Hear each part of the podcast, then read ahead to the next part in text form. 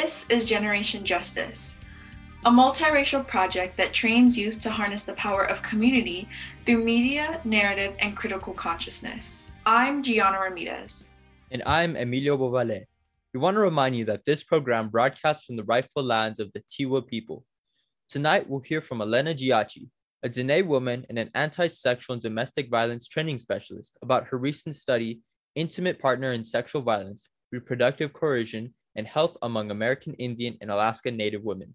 David Grubb, project manager and lead youth organizer at Together for Brothers, shares their recent bus pass victory, Zero Fares.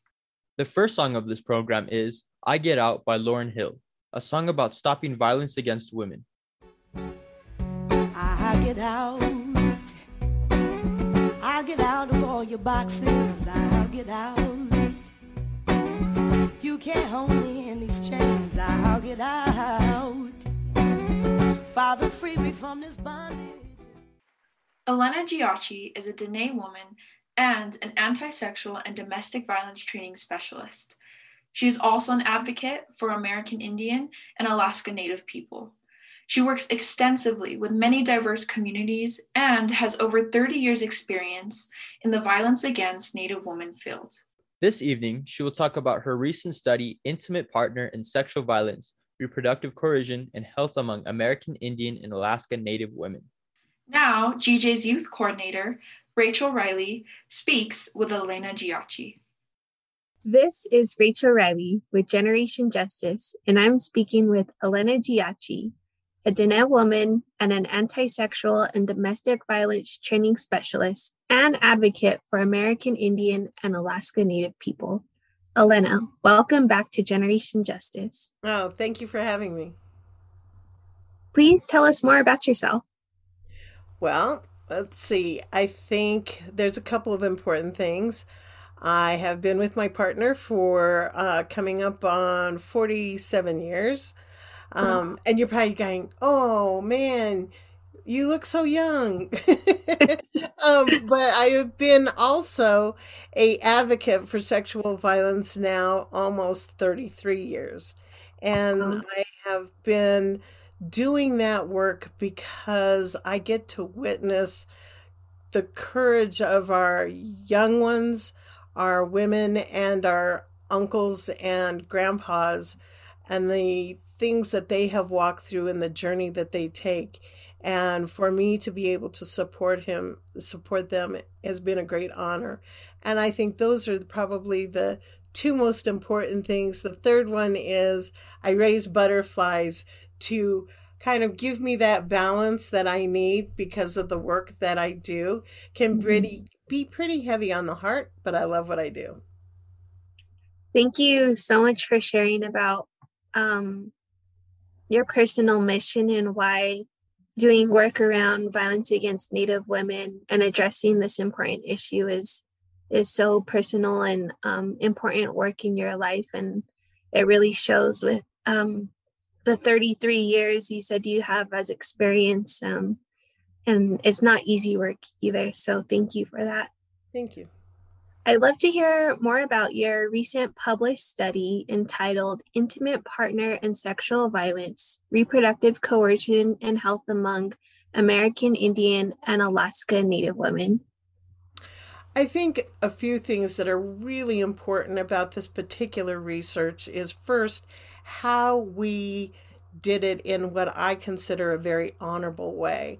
We met, we had relationships already with the communities that we uh, did our research in. So that laid the groundwork. And then we had communication and conversations with the advocates there to see if they felt that their community wanted to participate. Once we did that, then what we did is then we started opening it up to the community. So we talked to political officials, we talked to um, all of the health clinics that re- were representative in that area, and we just said we're going to open this up. We're going to have some period of time where we actually went to the location and answered any questions and asked questions about what they felt uh, would be any kind of downfalls or anything like that and any concerns they might have. And so we did it in a really good way. It took a very long time to do it like that but I felt really good at the buy in that we got from the community. So that was the first thing. The second thing was that the women that participated, they were so honest. And every single one of them said, Well, I'm not sure I wanted to do this because it's a hard subject. And yet, once they sat down, they felt really good about the interview. And part of it was that they let us know that a lot of times, in many instances, that they hadn't talked to hardly anybody about what had occurred to them. And they also didn't recognize some of the components around sexual violence and rape because they felt since they had a relationship with that person that even though they might have been forced to have sex, they didn't consider it a sexual violent act. And so it was multiple levels. And then once the women were finished with the interview, they all said that they felt so much better about having that freedom to talk anyway, any length of time. And I think that was the most critical thing of making sure that we serve the women that we were asking questions of. Thank you for sharing more information about this study. Um, if you could tell us more about the model you designed for this study and why it is important.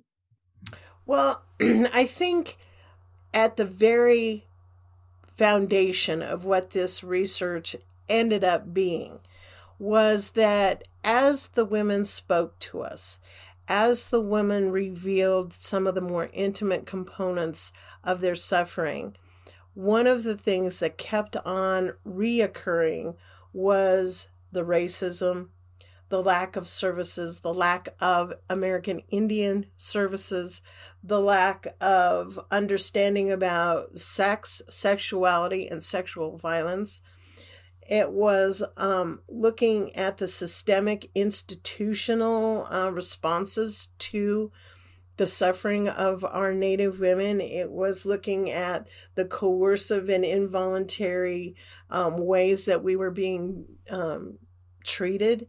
It was looking at the absence of prosecution. I mean, it was repeated over and over and over again in all of these stories almost all of them had the same commonalities the lack of being honored or respected at all, not having prosecution, not um, understanding you know the situation at hand not taking them seriously consistently being told that they were liars. All of those components um, ended up allowing us to really take a look because in the past a lot of research will take a look at all these different components but then start taking pulling out all of those pieces and looking at the what we call the violence disruptor model that we created. It kind of shows this big piece and then there's this slice this very gentle slice, unfortunately, much smaller than everything else that's kind of pounding up against it.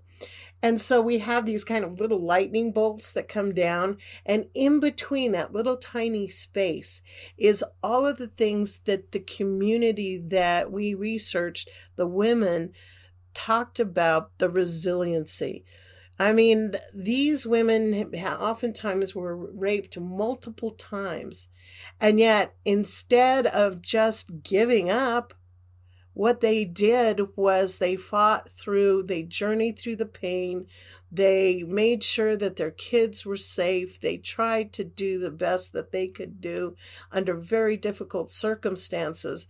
But when you look at the bottom line of historical trauma, you look at the cultural trauma, you look at the colonization, those are the foundation because we can't talk about sexual violence and without talking about the multiples of traumas that have occurred to their, you know, mothers, aunties, grandmas.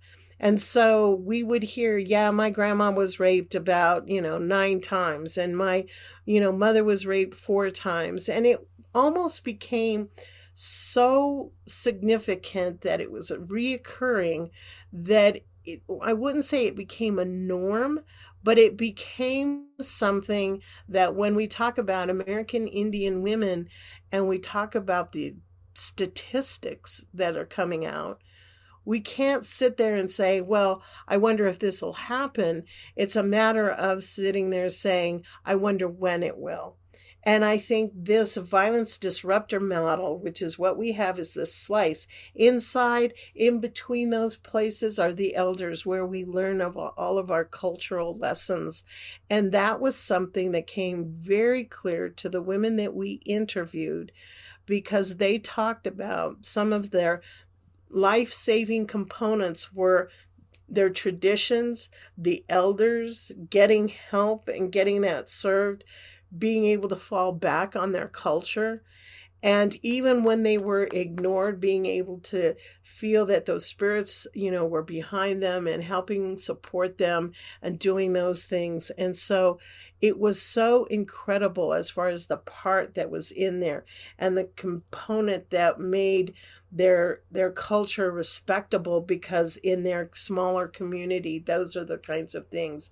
And the policy changes that some of these communities around the nation are working on to make sure that we don't have more missing indigenous women and to make sure that we are able to be um, able to support each other and that women are quit being so critical of other women and be able to support each other in a much better way. And that's that slice. That's what disrupts the violence and all of these other components that surround it that consistently if you're a, a, native woman you're consistently getting hammered on all of those as well as our native men our native community faces oppression and racism on a daily basis.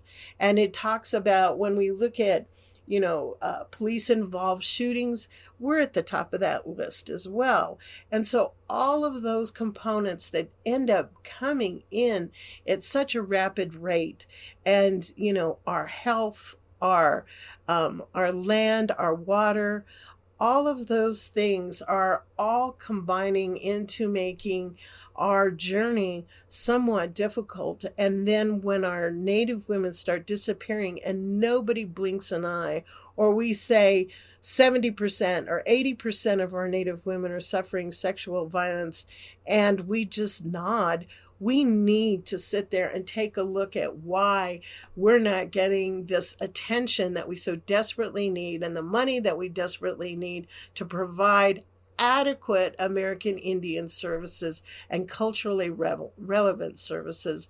And that's what this disruptor model does. It looks at the primary components that you know, this doesn't happen by accident. And when we look at racism and oppression, we have a really good answer to why these things continue to happen. Thank you for giving that image of the disruptor, violence disruptor model um, that is a part of this study. With regards to this study, uh, how long was it conducted? And are there any other important people that you would like to acknowledge that um, contributed also? Absolutely. Dr. Um, Kee Straits and Dr. Elizabeth Miller were the driving factors also behind this study. And what Dr. Straits did for this was that I am not a researcher. Um, I'm a advocate, you know, born and bred advocate. And so research sometimes is a little funky for me and um, it also ends up being kind of an interesting component and to have dr strait's um, expertise in being able to ask all of the right questions um, and help putting this um, project together and and the writings and i would say to her, well, what about blah, blah, blah, blah, blah, blah, And she'd go, oh, yeah. And the next minute I'd get a paragraph that was perfect. And so I was really grateful for, for that. I think when we take a look at reproductive coercion, it's such a um, hot topic, and yet a lot of people don't know about it. When we look at reproductive coercion, we look at things like uh, a partner messing with your uh, contraception. Um, we look at, unfortunately, a lot of partners, when they want you to be pregnant, might pull out your IUD, um, which is incredibly painful if it's, you know, removed in that way. We look at people who want to have children and yet um, the person is preventing you from having children or you don't want to have children and they poke um, holes in the condom, for instance. So that's another reproductive component that is coercive and damaging. And so when we look at all of those pieces of maybe you don't want to be pregnant and they want to get you pregnant, maybe you finally get pregnant and then they want you to get rid of um, the pregnancy, maybe um, you ask them to use a condom and they choose not to use a condom. Um, and they or they say they're going to and then they don't. And so all of those components are part of that reproductive what we call reproductive coercion because it's not allowing you to make your own choices about your body, about your reproductive system, whether or not you want to have children or not have children, um, how you go about, you know, negotiating condom use. Um, because so many people we heard from felt either embarrassed in negotiating condom use or never felt that they could negotiate uh, condom use, or when they were told that they wanted that person to wear a condom and then they didn't, they didn't know what to do. And then not understanding that that's a violent act too. If you are sitting there negotiating your reproductive system and saying, you need to wear a condom and they say yes and then they don't and so all of those components come up to this reproductive coercion and unfortunately we would see see conflict over excuse me over pregnancy outcomes like 43% you know 43% of the time there was conflict over pregnancy outcomes there was um, hitting and choking during this process of having sex. There was this unintended pregnancy. There was intimate partner violence during the process of having, um, trying to negotiate. Um, sec- healthy sexual outcomes. Um, there was um, all the fear of asking a partner to even having that discussion around sex and feeling that they didn't have a voice as far as that was concerned. So, understanding reproductive coercion also ends up being a freeing component that you should be able to have balance and equality when talking about sexuality, when you talk about having sex. All of those things should be honorable, equitable, and balanced when you're in a healthy relationship. And a lot of women, because of the impre- oppression that we have suffered and the oppression that our grandmas and aunties and mothers have suffered, this is a component that is also often missing because our grandmas and aunties and mothers weren't taught that either. Yeah. With this study focusing on intimate partner and sexual violence on Native women, and the reproductive coercion. Um, how can this create changes for Native women moving forward? I think hopefully that when we start having that discussion, that the way that we have the discussion is couched in the understanding of oppression, the historical trauma, and the current trauma that we are living through and journeying through right now. And that we can't just talk about reproductive coercion or rape or sexual violence for any of our community, both our males and females. We can't talk about that unless we start talking about the historical consequences of what that the trauma and how that remains in our lifetimes. Just even having adequate uh, services when we look at the colonization that occurred, and then we were set into these little tiny, you know, bits of land that they were you know, so graciously giving us instead of taking and stealing our land and the, what they did and the trauma that was left with that.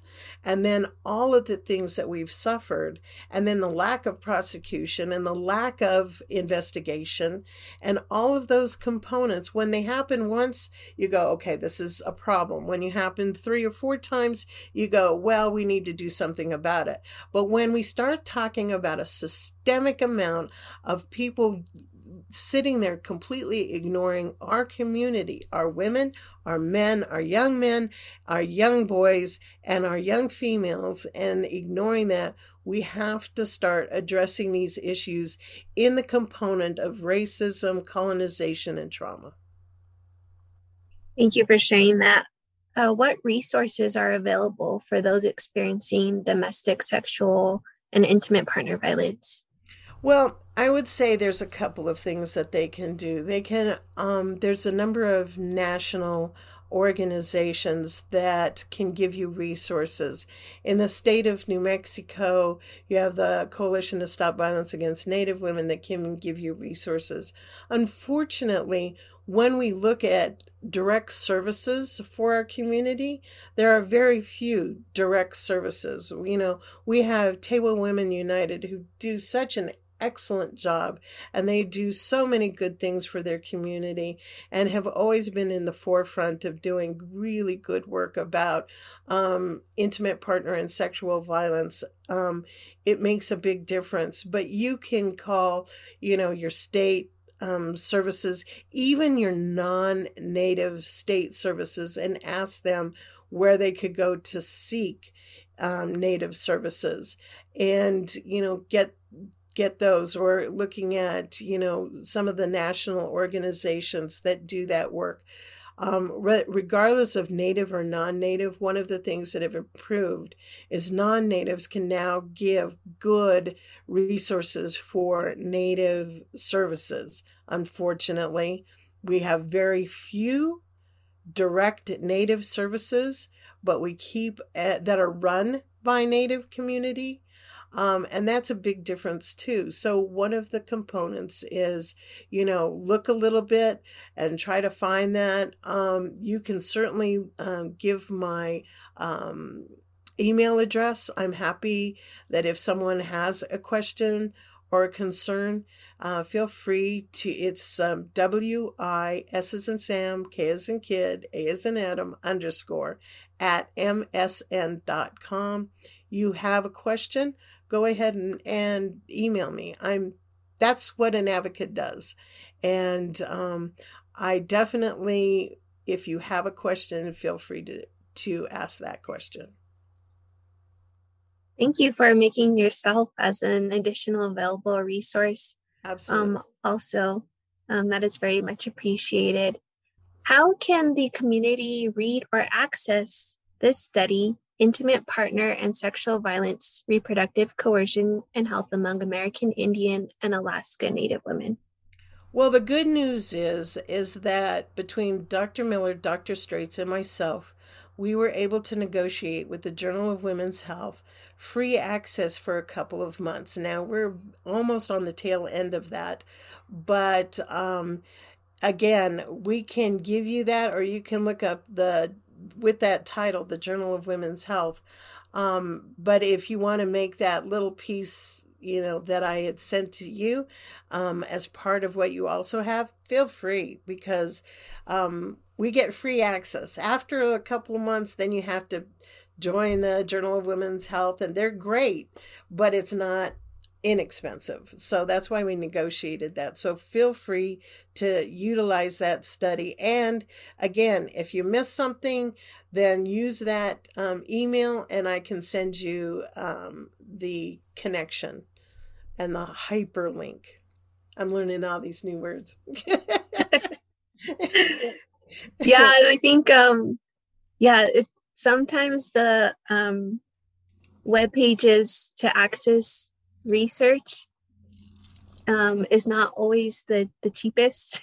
no, yeah, not. I I can't believe how expensive uh, this is because it was like you mean my people have to pay for this? And they're like, yeah. And it's like, um, no, we got, you know, hold on before we say yes to this. And they were very gracious um, with the idea of the theme of what the research was about and understanding the trauma and the colonization and how we get isolated. They were very kind in that way of allowing us access and not charging us a crud load of money um, because I agree. When I put in, oh, that's a great article, and then it's like, would you like to join for five million dollars? And it's like, uh, no, but I want the research. So then you do the one paragraph summary, you know. um, so that's why I was really um, so happy that the Journal of Women's Health, you know, kind of put their money where their mouth was and uh, let us have this free access prior to it being released because this uh, will be released at the beginning of January. Well, we definitely want to share as much as we can and, and assist in um, spreading the word about this important study. Before we go, um, is there anything else you would like to add? I just want to let anyone know that if they're making the journey through a sexual violent act or a rape, male or female, little one, little girl, little boy, and you're not sure then try to tell a trusted friend, try to tell someone. Um, and if they don't listen, find someone else because there are people out there who will listen. And we want you to know it's not your fault. You're not alone. Because when you get raped, the first thing you feel is very isolated, very alone, and very judged. And I just want you to remember of all things, this is not your fault. Nothing you did. And the fact that you're still here walking on this Mother Earth says also how courageous you are. And never forget that. Hold that in your heart because someone will be there to help support you. Thank you, Elena Giacci, for that beautiful and heartfelt message. Um, I also um, would like to share that same message with our audience that um, there are people out there that love you and care for you um, and that will do anything to protect you. Um, so I really want to thank you, Elena, for um, bringing this issue um, and allowing us to to share the the long work, the many years of work that you've been doing uh, for the sake of our Native women and our Indigenous communities across the country. Mm, For Generation Justice, I'm Rachel Riley. Thank you, Elena, for this research and the work that you do. It's important for people to know that there's help and people doing something about this issue. It's a very deep rooted issue and it's caused so much trauma. And it's important for someone to address it head on. Thank you, Elena, for your commitment and dedication to this field of service. The work you are doing is amazing, and it is helping so many Indigenous women, as well as other communities who have gone unhelped for too long. Your passion for helping Indigenous communities is so inspiring. Thank you so much for sharing your work with us. Coming up next is the song Indians Never Die by Black Belt Eagle Scout. Wasting, wasting,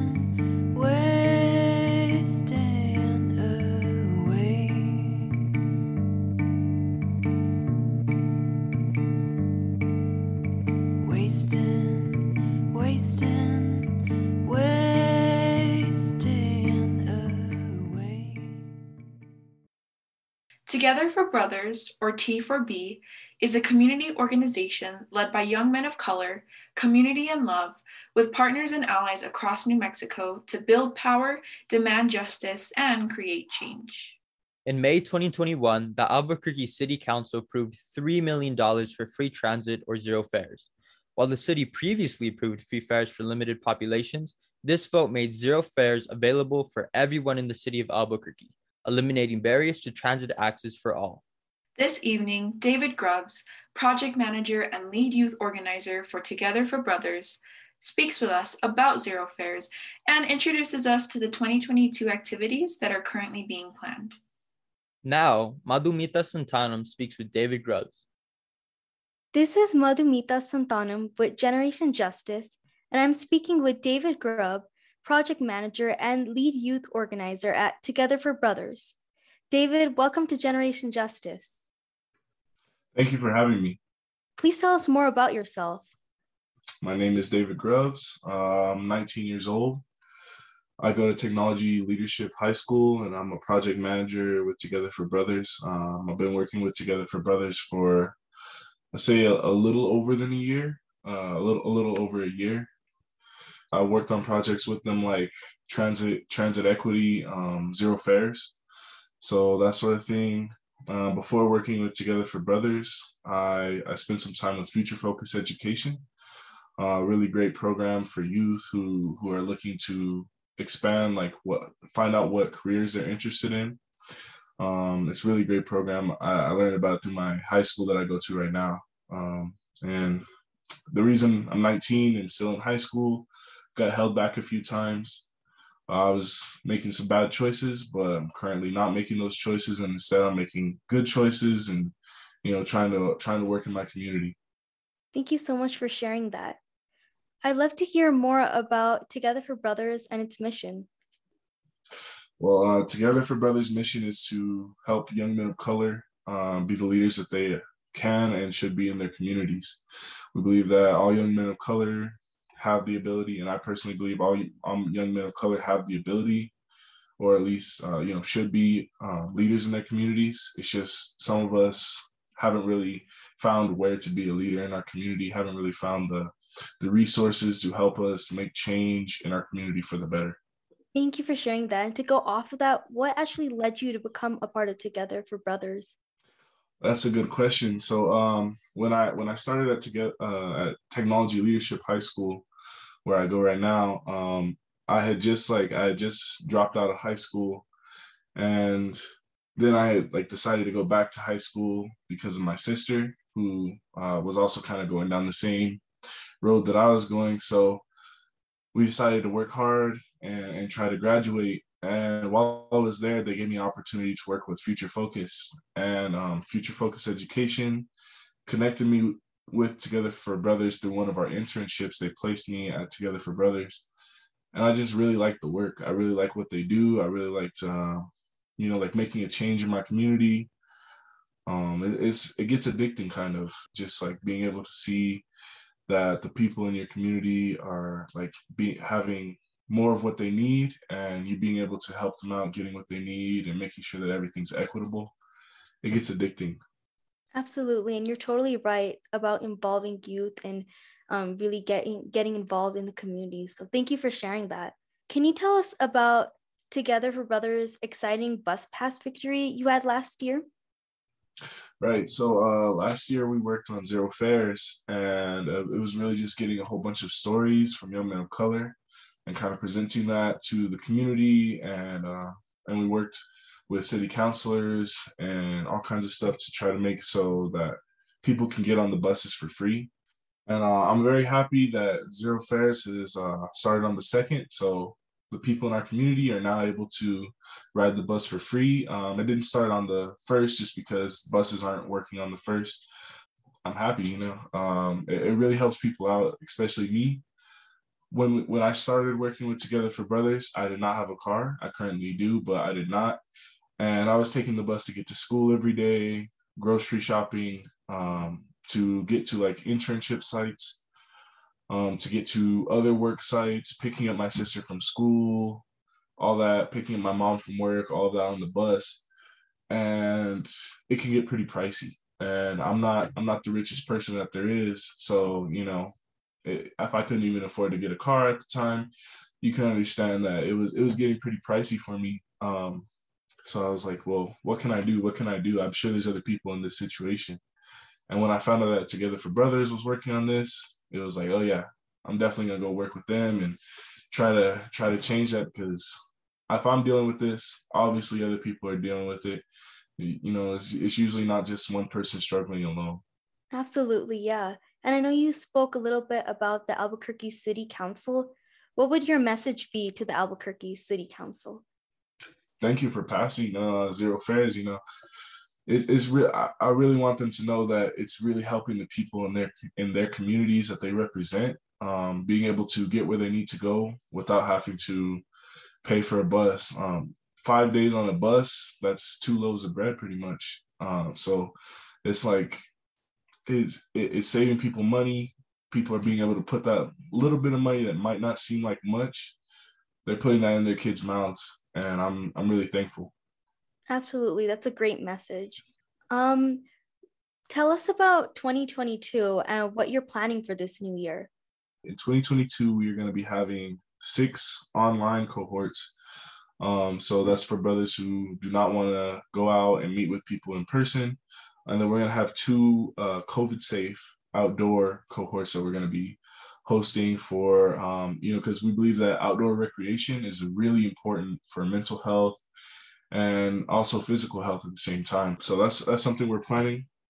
So in total, eight cohorts, um, and it's for young men of color 12 to 24. So any young man of color between the ages of 12 to 24 that lives in uh, in International District or Westgate District or even in between, um, it doesn't really matter. As you know, as long as you're interested in it, come join us. Um, let's see, and I, I have I have a list of like the cohorts we're gonna have. So civic engagement, civic engagement, and transit equity. That's going to be five weeks. So that's one of the ones that we're going to have. Um, we're going to have a leadership one that's multi-cultural uh, and multilingual. So we're going to have Spanish, Dari, uh, I believe Dari, um, and like a few other languages that uh, we'd love to have brothers who speak other languages come and join us. Uh, we're to have an outdoor recreation cohort. That's like hiking, biking, um, really all of those. We like to go and experience our, our the land that you know the land that we live on, but not with concrete and pollution and all that. Like we, we want to really experience the real land. Uh, we're gonna have a biking cohort that's just biking because um, you know that that's really helping the environment. Biking instead of like taking a car or something like that, it's really helping the environment. Uh, we're gonna have a community justice cohort, and that's for young men of color who like have experienced some sort of injustice in their communities um, and that that could just mean anything from getting suspended for, from school to um, having to deal with like the foster system to having to deal with um, the legal system in some way any brother like that we'd love to have them come join us and because we're trying to make some change with that we're trying to make some changes in the system so uh, we also have a food cohort that we have planned um, and that's with three sisters kitchen and shout out to Three Sisters Kitchen. They are a great uh, resource in our community.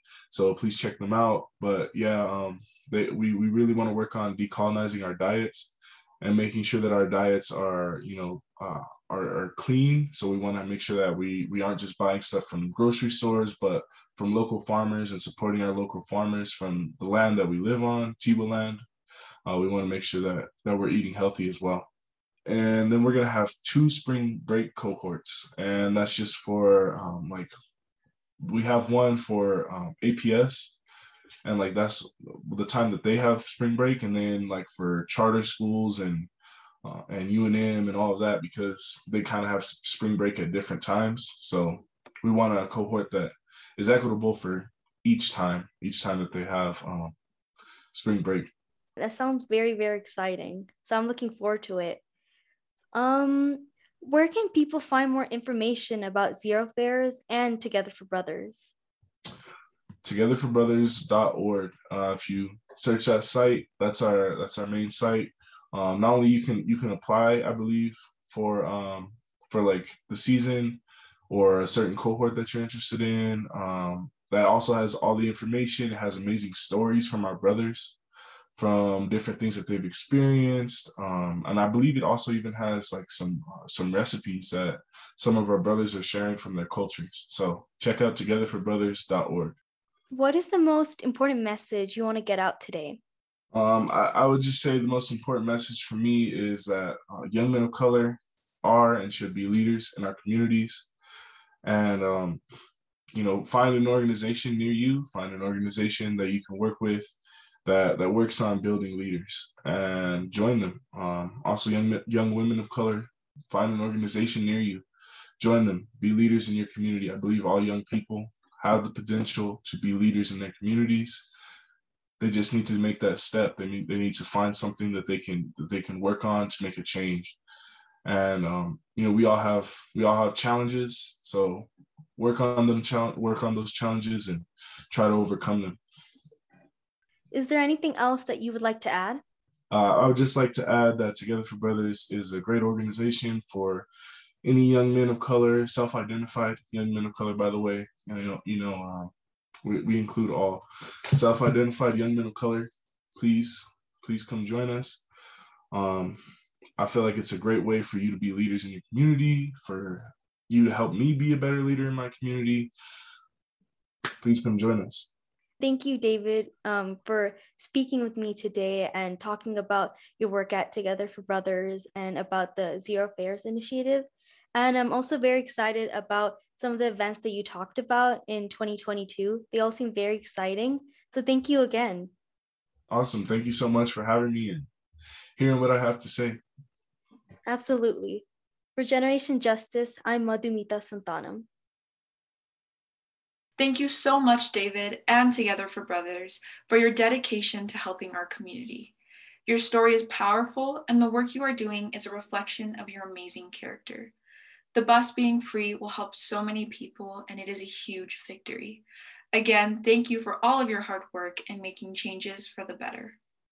Thank you, David, for your resilience and your hard work in our community. Not everyone has the financial means for transportation, and you and Together for Brothers have helped those people by making the buses free. Thank you for being an example to many people. Our next song was chosen by our guest, David Grubbs. Here is Pride is the Devil by J. Cole. And left so many RIP. Pride is a devil. Think it got a hold on me. Pride is a devil.